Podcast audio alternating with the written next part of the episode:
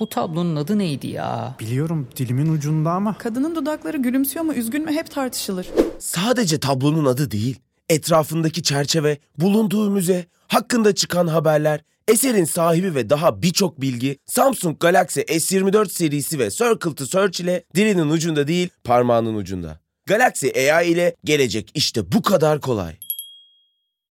Salus online terapinin yanında size özel ücretsiz içerik planıyla kişiselleştirilmiş bir deneyim sunuyor. Siz de nefes ve farkındalık çalışmaları, meditasyonlar ve çeşitli egzersizlerden faydalanabilirsiniz. Değişim ve gelişim sürecinde hem fiziksel hem de mental sağlığınızı destekleyebilirsiniz.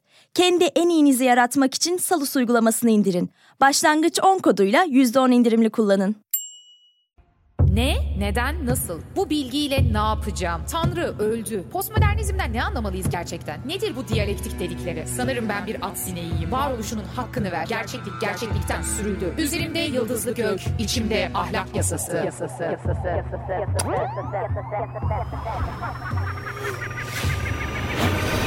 Dünyaya fırlatıldık.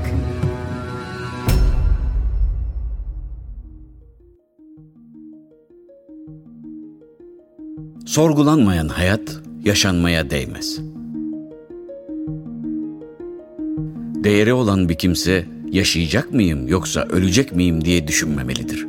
Bir iş görürken yalnızca doğru mu, eğri mi, yürekli bir adam gibi mi yoksa tabansızca mı davrandığını düşünmelidir. Haksızlığa uğramak, haksızlık yapmaktan iyidir. İnsan bildiğini öğrenir. Senin almaya cesaret edemediğin riskleri alanlar, senin yaşamak istediğin hayatı yaşarlar. Bu bölümde düşünce tarihinin akışını kökten değiştirecek bir ölümden söz edeceğiz. Evet, konuğumuz Sokrates. Sokrates bana kalırsa isminin bilinirliğine karşı kendisi hakkında pek az bildiğimiz bir düşünür. Aslına bakarsanız bu oldukça da doğal bir sürecin zorunlu sonucu. Nitekim kendisinden günümüze hiç metin kalmadı çünkü hiç metin yazmadı. Kasıtlı olarak elbette bir metin kaleme almıyor. Ama biz Sokrates'i nereden biliyoruz? Yani Sokrates denen bir karakterin var olduğuna dair kanıtlarımız neler derseniz işte o kısımda birazcık karmaşa yaşayacağız. Çünkü elbette ikincil kaynaklardan biliyoruz. Aristofanes, Ksenofon ve önde gelen ikincil kaynağımız Platon'dan biliyoruz. Ama burada şöyle bir sorun var. Bu adını saydığım ikincil kaynaklardaki Sokrates figürleri birbirleriyle tam olarak tutarlı değiller. Yani bu üç büyük kişinin kaynaklarında bile biz aslında birbirinden farklı Sokrateslerle karşılaşıyoruz. İnsan ister istemez şöyle düşünüyor. Hangisi gerçek Sokrates'ti?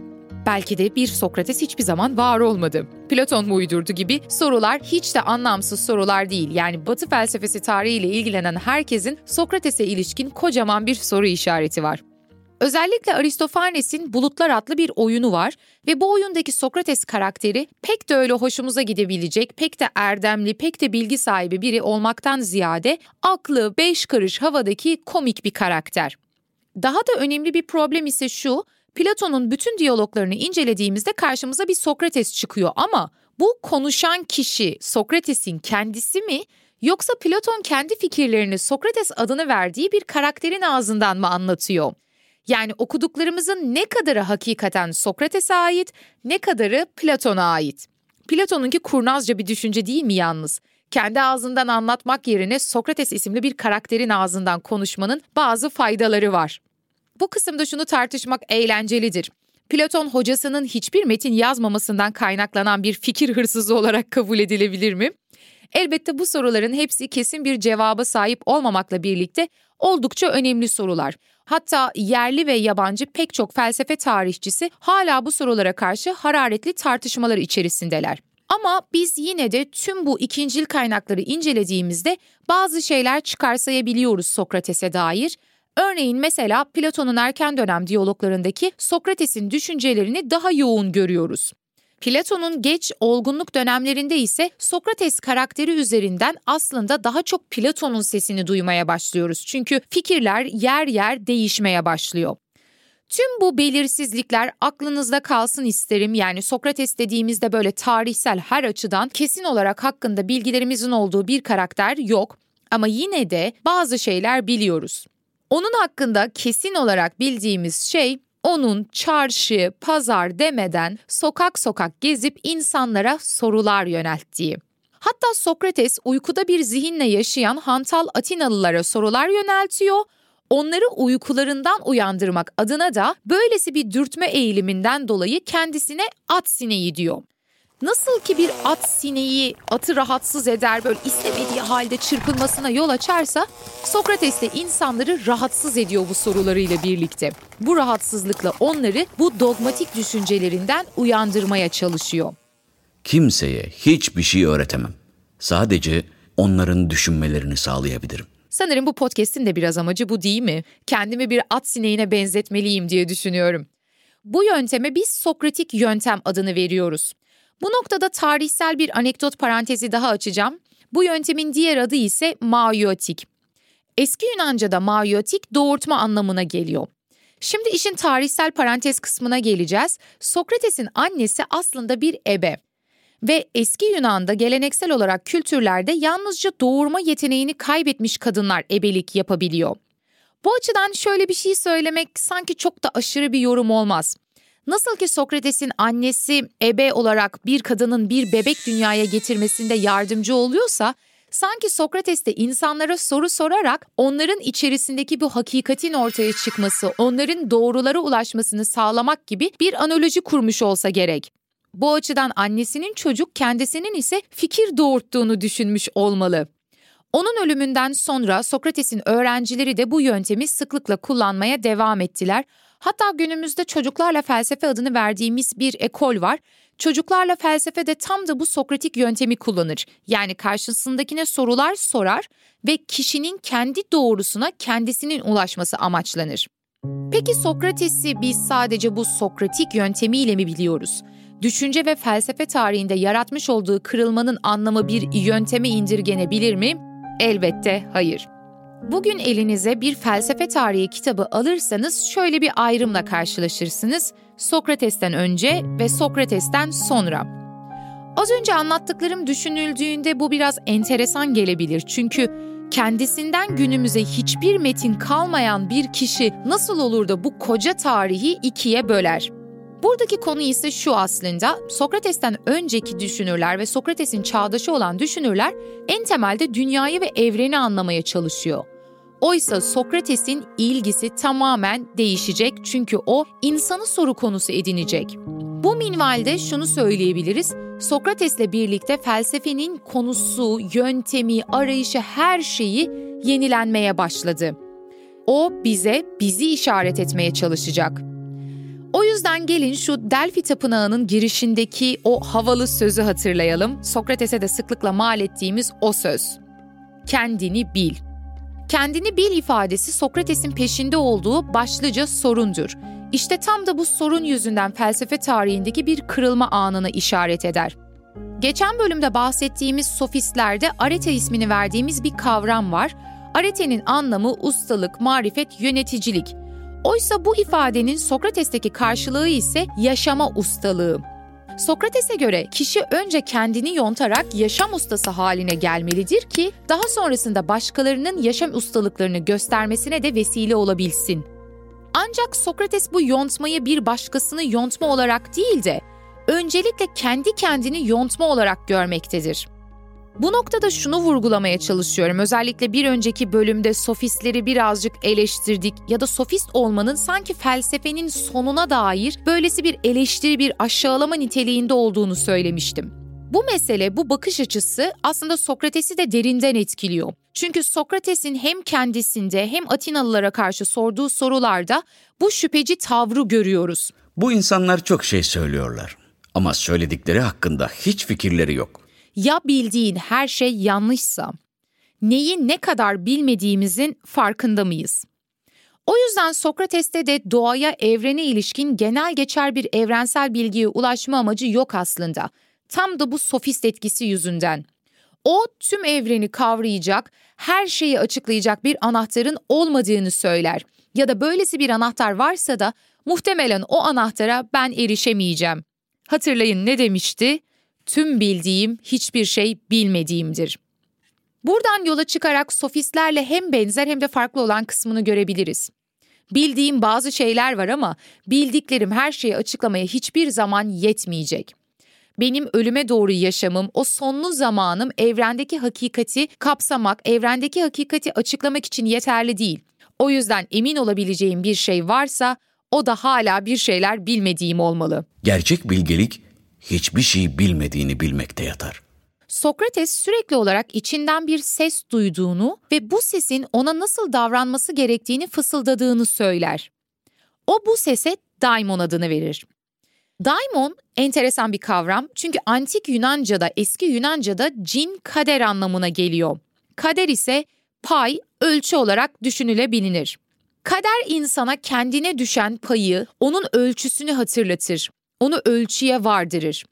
Yani bunu şu şekilde de düşünebiliriz. Aslında daimon sana ne yapman gerektiğini, senin bu evrende, bu dünyadaki varlığını hatırlatıyor değil mi? Ölçüye götüren bir çeşit ses aslında bu. Bu noktada ölçüyü bulan insan ise aslında harmonya, yani uyum içerisinde yaşayan, kendi varoluşunun, kendi varlığının hakkını veren bir tarz. Ama daimon kavramını başka nereden hatırlarsınız? Daimon kavramı acaba orta çağda o şeytan, Daemon'a dönen şey olabilir mi? Çünkü Sokrates'in bahsetmiş olduğu o daimon, o bir çeşit içsel vicdan, o içsel fısıltı orta çağda kişilerin istemediği konuşan şeytana dönüşecek. Bu da tarihteki enteresan olaylardan bir tanesi bence. Daimon hepimizin içinde bize yol gösteren, bunu yap veya hayır hayır bunu yapma diyen bir ses Sokrates'e göre. Biz bunu vicdan olarak da adlandırabiliriz. Yani bu noktadan sonra daimon kelimesini çıkartıp vicdan kelimesini koyduğunuzda da anlamsal olarak çok büyük bir farklılık olmayacağını düşünüyorum. Ama burada önemli bir ayrım var. Sokrates'i kendisinden önceki felsefecilerden tamamen ayırıyor ve bir çeşit din felsefesine de zemin hazırlatan kısım burası. Bu vicdan kişisel bir vicdan olmaktan ziyade tanrısal bir vicdan. Çünkü bir açıdan bakıldığında Sokrates kendisinde Tanrı'nın sesini duyduğunu söylüyor değil mi? Her birimiz Tanrı'nın sesini taşıyoruz. Bu açıdan Sokrates'in oldukça dindar bir insan ve bir ahlak filozofu olduğunu da söyleyebiliriz. Bunu hatırlamakta beni her seferinde böyle kederle karışık güldürür. Bir ahlak filozofunun ahlaksızlık yüzünden idama mahkum edilmesi oldukça ironik bir olay. Bu noktada bölümü ufak bir ara verelim, sonrasında kaldığımız yerden devam edelim. Sence gelecek nasıl olacak? Gördüğün her şey hakkında anında bilgi sahibi mi olacaksın? Gecenin karanlığında çok uzaklarda bir baykuşun kanat çırpışını hemen önündeymiş gibi mi göreceksin? Ya da duydukların senin için dönüp bakabileceğin notlara mı dönüşecek? Şimdi cebinden Samsung Galaxy S24 Ultra'yı çıkar. Bunların hepsi işte bu kadar kolay. Çünkü Galaxy AI ile yapay zeka çağı başladı. Galaxy S24 Ultra ile gelecek seni bekliyor. Salus uygulamasında klinik psikologların yanında online görüşme yapabileceğiniz farklı uzmanlar da var. Çocuk gelişim uzmanı, diyetisyen veya fizyoterapist. Bu sayede değişen ihtiyaçlarınıza uygun beslenme, egzersiz ve sağlıklı yaşam rutinleri oluşturabilirsiniz. Salus uygulamasını indirin ve başlangıç 10 koduyla %10 indirimden yararlanın. Detaylar açıklamalarda ve salusmental.com'da.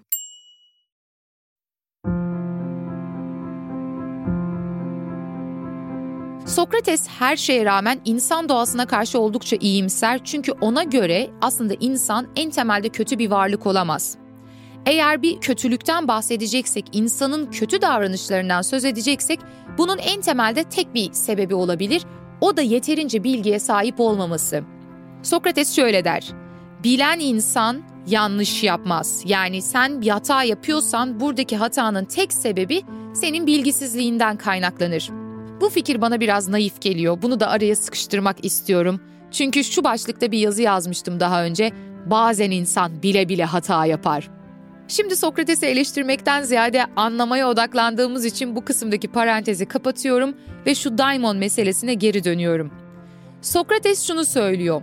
Bizler ne zaman daimonumuzu, o vicdanımızı dinlemezsek aslında kendi doğamıza uygun davranamayız, kendi doğamızı yontamayız. Bu minvalde şunu da söyleyebiliriz. Aslında kişinin iyiliğinin veya kötülüğünün yargıcı da kişinin kendisi olacak değil mi? Toplum değil. O zaman ahlaklı bir yaşam sürmek istiyorsak böylesi bir ahlaklı yaşamın anahtarı ne olacaktır? İşte bu sorular bizi eski Yunanca arete kavramını irdelemeye itecek. Benim çok sevdiğim kavramlardan bir tanesi çok fazla anlamı olmakla birlikte düşüncede yeni ufuklar açıyor. Arete eski Yunanca'da erdem anlamına gelir ama biz bu erdemi şöyle tanımlayabiliriz. Bir şeyin doğasına uygun olarak hareket etmesi demek. Mesela eski Yunan'da kişiler bir bıçağın aretesinden de söz edebilir. Bir bıçağın aretesi nedir? Bir bıçak ne zaman doğasına uygun davranır? İyi kestiğinde olabilir mi? O zaman aretesine uygun. Peki bir atın aretesinden bahsedersem, bir atın aretesi ne olabilir? Hızlı koşmak değil mi? O halde asıl soru şu. Bir insanın aretesi ne olabilir? Sokrates ve Sokrates'i takip eden diğer okullar bir insanın aretesinin mutlu olmak olduğunu söyleyecek. Herkes kulaklarını kabartmıştır o mutluluk dediğimizde hepimizin aradığı şey ama hemen belirtmek gerekiyor ki onların mutluluk anlayışı bizim bugün bahsettiğimiz hedonist böyle hazcı bir mutluluk değil. Onların bahsettiği bu arete kavramı ile işaret ettiği mutluluk aslında bir keyif olmaktan ziyade kişinin kendi doğasına uygun davranabilmesini sağlayan bilgiye sahip olması. Çok felsefi bir yanıt. Dışarı çıktığınızda, eğlendiğinizde, alışveriş yaptığınızda sahip olduğunuz şey kesinlikle değil o halde değil mi? Bilgi temelinde bilginin artmasıyla elde edilen bir mutluluk kavrayışından söz ediyoruz. O halde Sokrates ve Sokratesçi okullara göre ancak kişi kendi hakkında, hayat hakkında daha fazla bilgiye sahip oldukça mutlu olabilir. Çünkü erdem en temelde bir bilgidir, bilgi ise mutluluktur. O zaman kendini bilmek yoluyla erdemli bir yaşam sürebilir ve böylesi erdemli bir yaşamda da mutluluğu bulabilirsiniz. Mutluluğu yanlış yerlerde aradığımızı söyledi Sokrates. Bu kısımda ileride stoacılık üzerine yaptığımız bölümlerde de bahsedeceğim.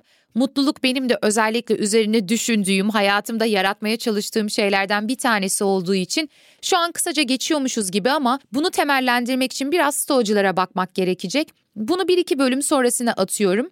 Sokrates özeline geri dönersek aslında konuşulması gereken şeylerden bir tanesi de şu belki de. Böylesi şeyler söyleyen, kulağa çok haklı gelen, doğrunun peşinde insanları aydınlatmayı kendisine görev bilmiş bir adam neden idama mahkum ediliyor? Çünkü Sokrates demokrasi tarafından, bakın demokrasi tarafından diyorum, Atinalı gençleri ayartmak, ahlakını bozmak ve Atina tanrılarının yerine yenisini koymakla suçlanmıştır. Daha önce bahsetmiştik. Antik Yunan'daki tanrılar aslında antropomorfik biçimdeydi yani insan biçimindeydi. Hatırlayın size Io, Zeus ve Hera'nın hikayesini anlatmıştım. Hırsızlık yapıyorlar, ağlıyorlar, bu tanrılar yalan söylüyorlar ve kıskanıyorlardı. Fakat Sokrates bu tanrıların yerine daimonunu koydu. Yani antik Yunan'daki mitolojiyi bir kenara bırakıyor ve kendi vicdanını, kendi içsel sesini, tanrısal sesini dinliyor. Peki bu gerçekten bir idam sebebi olabilir mi sizce? Gençlerin ahlakını bozmak, ayartmak ya da vicdanını önceliklendiriyor olmak. Aslına bakarsanız bu mesele size hiç de yabancı gelmemeli. Herhangi bir şekilde siyasi hayatı gözlemliyorsanız bunun sebebini çok net bir şekilde de anlayacağınızı düşünüyorum. Sokrates birilerinin çarkına çomak sokmuş olmalı. Birilerini rahatsız etmiş olmalı değil mi? Siyasi yaşamdaki birilerini belki de. Zaten kendisini de at sineği olarak tanımlayan bir filozofun birilerini rahatsız etmemesi mümkün değildi sanki. Ama burada önemli olan şey şu, geçtiğimiz bölümde sofistlerle birlikte M.Ö. 5. yüzyıldaki durumdan bahsetmiştim. Artık meclis dediğimiz yapılar var, ilksel bir demokrasi anlayışından söz ediyoruz. Kişiler retorik, hitabetine bağlı olarak kendi doğrularına kişileri ikna edebiliyorlar. Hakikatin kendisinde ne olduğundan ziyade çoğunluğun ne dediği önemli. Bu kısım bize üzerine tartışmalar yapabileceğimiz bir alan daha açacak. Göreceksiniz ki sonrasında Sokrates'in öğrencisi Platon demokrasiden nefret edecek. Demokrasinin çok yanlış bir yönetim biçimi olduğunu söyleyecek. Sanki şey diyor Platon, dağdaki çobanla benim oyun bir mi? Hakikaten de bu minvalde sözleri olacak. Çünkü bakıldığında tam da böylesi bir demokratik yapılanma Sokrates'i idama mahkum edecek. Bilgi ve hakikati çoğunluktan ziyade gerçekten bunu bilen kişilere bırakma gerekliliği. Bu yüzden hem Sokrates hem de onun öğrencisi Platon demokrasinin yanlış ellerde bir tiranlığa yani zorbalığa dönüşebileceğini söylemişlerdi. Bu iddianın doğruluk payı olduğunun kanıtı ise Sokrates'in yaşamı adeta. Çünkü Sokrates Atina'nın siyasetinde sözü geçen bazı insanları rahatsız ettiği için hiç de mantıklı olmayan sebeplerle suçlanıyor ve en temelinde idama mahkum edilecek. Bu noktada şunu sorabiliriz ya da Sokrates'in ölümünü bu kadar büyük bir ölüm haline getiren asıl meseleye gelebiliriz. Sokrates aslında cezaevinden kaçabilirdi. Yargıçlardan af dileyebilirdi ya da hiç olmadı yargıçlardan indirim isteyebilirdi. Ama o ne yaptı? Bunların hiçbirini yapmadı. Çünkü eğer bunu yaparsa aslında kendisine karşı yükümlü olduğu erdemlilik sınavını geçemeyecekti. Sizin alıştığınız gibi kendimi savunmaktansa kendi alıştığım gibi konuşarak ölmeyi üstün görürüm. Sokrates'e göre düşünceleriniz uğruna ölmeyi göze alamıyorsanız onların doğruluğundan nasıl emin olabilirsiniz? O yüzden Sokrates ne kaçmayı, ne yardım istemeyi, ne de af dilemeyi seçti. Ve şöyle dedi: Tüm yaşamımı Atina'da sürdürdüm. İsteseydim bu kenti bırakıp gidebilirdim. Atina'dan ayrılmam için hiçbir engel yoktu fakat bunu yapmadım. 70 yıllık yaşamım boyunca Atina yasalarının korumasına sığındım. Bu yasaların tüm koruyuculuğundan yararlandım. Böyle davranmakla içimden gelen bir yükümlülük altına girdim. Bu yükümlülük tüm yaşamımı bağladığım yasalara uymaktır. Şimdi bu yasaların tam hakkımda uygulayacakları bir karara uymazsam içimden verdiğim söze uymamış olurum. Başka bir kente gitsem de bu kentin insanları bana haklı olarak Atina'nın yasalarını bozduğum için bu kez de kendi yasalarına uymayacağımı söyleyecekler ve bana iyi gözle bakmayacaklardır. Burada Sokrates'in her şeyden önce söylemek istediği şey aslında bir insanın kendine karşı dürüst olması gerekliliği değil mi? Toplumdan veya diğer insanların hakkımızda ne düşündüğünden dahi önemli olan şey bizim kendimiz hakkında ne düşündüğümüz, kendimize karşı sorumluluklarımız. Ama bu bölümü ben etik bir yaşamdan ziyade genel olarak seride tartıştığımız varlık, hakikat ve bilgi temelinde bir tartışmayla bitirmek istiyorum ki gelecek bölümdeki Platon tartışmasına da bir zemin teşkil etsin. O halde resim biraz şuna döndü. Hakikatsizlik içerisinde doğru dediğimiz şeyin tartışmayla, konuşmayla, uzlaşımla oluştuğu bir yerde aslında bu uzlaşım, bu çoğunluk haklı olan kimseleri ölüme de mahkum edebilir hale geldi. Eğer böyleyse bir doğru yoksa, gerçek bir adaletten, senden, benden, toplumdan, kültürden bağımsız bir adaletten söz edemeyeceksek, aslında bizim bir şeyin yanlış olduğunu söylememize imkan yok. Sokrates'in haksız bir şekilde idam edildiğini söylememizi sağlayan ölçüt nedir? İşte Platon'un felsefesini tam da bu zeminde kurmak gerekir. Bu yüzden Platon kişilere, toplumlara, tarihe, kültürlere bağlı olmayan, hepsini aşan mutlak ideaları arayacak. Yani mutlak bir iyi, mutlak bir adalet sistemini ve böylece hocasının izinden giderek hocasının idamının neden haksız bir idam olduğunu da göstermeye çalışacak. Gelecek bölümde görüşmek üzere. Platon'a kadar meraklı kalın.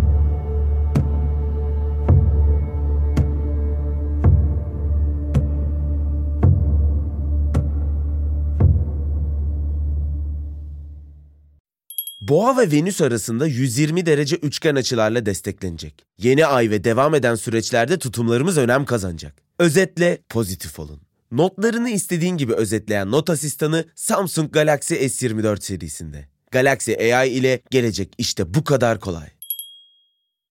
Salus yetkin psikologları ile terapiyi her yerden ulaşılabilir kılmaya devam ediyor. Yaşam tarzı değişiklikleri, adaptasyon sorunları, yalnızlıkla başa çıkma gibi konularda online terapi desteği için Salus uygulamasını indirin. Başlangıç 10 koduyla %10 indirimli kullanın.